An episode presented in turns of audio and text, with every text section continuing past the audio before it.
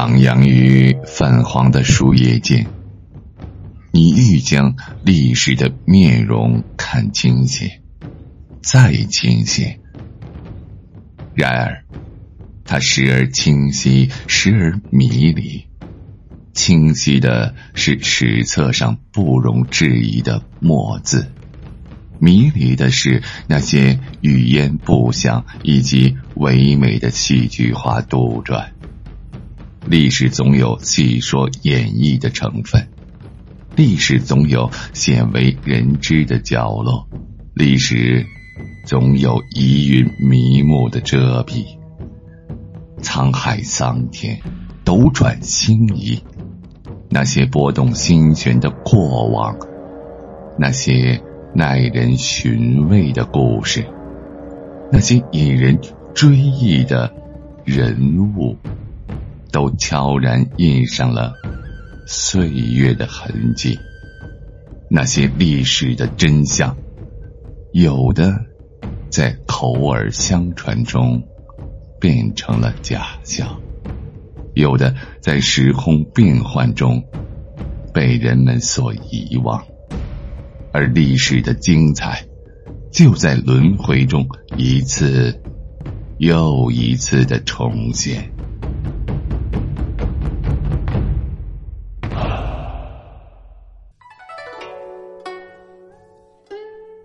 北魏孝文帝拓跋宏一生雄才伟略，功绩显赫，却偏偏在最后被自己出轨的老婆气死。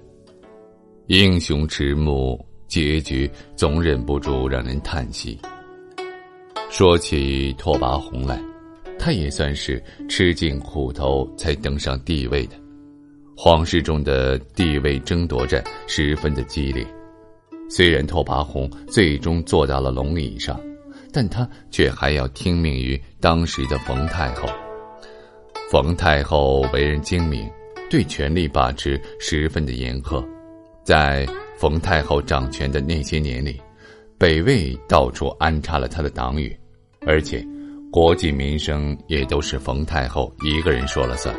不过，冯太后管理的井井有条。对北魏日后的发展起到了长远的影响，也为拓跋宏日后管理北魏做出了一个良好的铺垫。在拓跋宏长大成人之后，冯太后为其娶的皇后便是自己的侄女冯媛。拓跋宏与冯媛一开始感情很好，但冯媛自己却不知道珍惜，毁灭了这段感情。至于缘由吗？则要从太和十四年九月，公元四九零年说起了。冯太后死后，拓跋宏掌握了大权，他当即开始大刀阔斧的改革，将北魏再次推向了改革的风口浪尖之上。他将北魏的首都从平城迁往中原洛阳，为了能够顺利迁都，拓跋宏决定御驾亲征。荡平南齐，统一中国，御驾亲征自然要带着大军和满朝文武了。于是，浩浩荡荡的三十万大军便向洛阳开拔。等到了洛阳，大臣们想回也回不去了，只得留在中原。拓跋宏顺利迁都，迁都后，他又推行汉化改造。不但衣食住行全部汉化，言语也要学习汉语，但冯源却不肯这样做。他坚决不说汉语，这件事情让拓跋宏十分的恼火。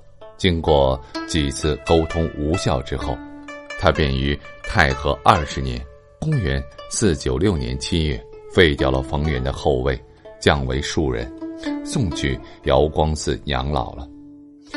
废掉皇后之后。拓跋宏很快又选出了新的皇后，便是与冯源同父异母的姐姐冯润。冯润小名妙莲，当年是和冯源一起进宫服侍拓跋宏的。之所以当时没有成为皇后，只是因为她的母亲并不是正房。冯润与拓跋宏的感情非常好，但可惜的是，自身有着一种顽疾，是一种传染性很强的皮肤病。为了不被传染，拓跋宏也不得不让他远离皇宫。废掉冯源之后呢，拓跋宏一直对冯润念念不忘。正巧冯润的皮肤病被调理的差不多了，拓跋宏便将他接进了皇宫。冯润早年虽然是善解人意、知书达理，但时光无情，他离开皇宫这几年，拓跋宏并不了解他的变化。冯润回宫之后呢，看到当日只对自己一往情深的拓跋宏后宫多了许多的宠妃，自然是无法忍受的。他设计除去了拓跋宏身边的妃子，让拓跋宏专心致志的只宠幸自己。可是，拓跋宏志在大业。很少有时间能够陪着冯润，时间一长，冯润便寂寞难耐。他开始寻觅合适的情郎，先是找到了一个假太监高菩萨，二人勾搭成亲之后，冯润又四处拉帮结派，利用手里的权力四处为自己寻觅更好的情人。不仅如此，冯润还开始为自己人谋利。他的弟弟北平公冯素。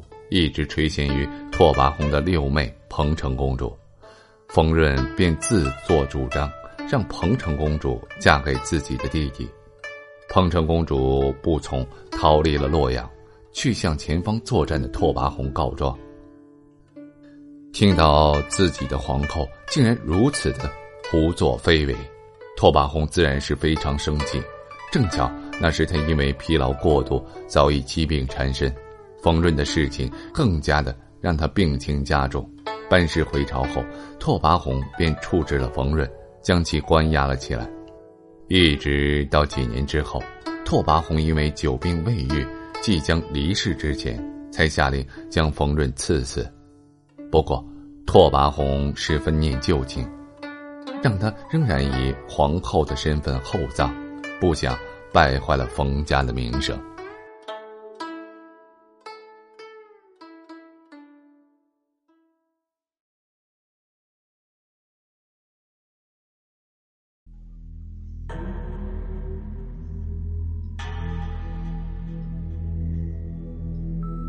历史总是由诸多细节构成，犹如人生琐碎在柴米油盐一颦一笑之中。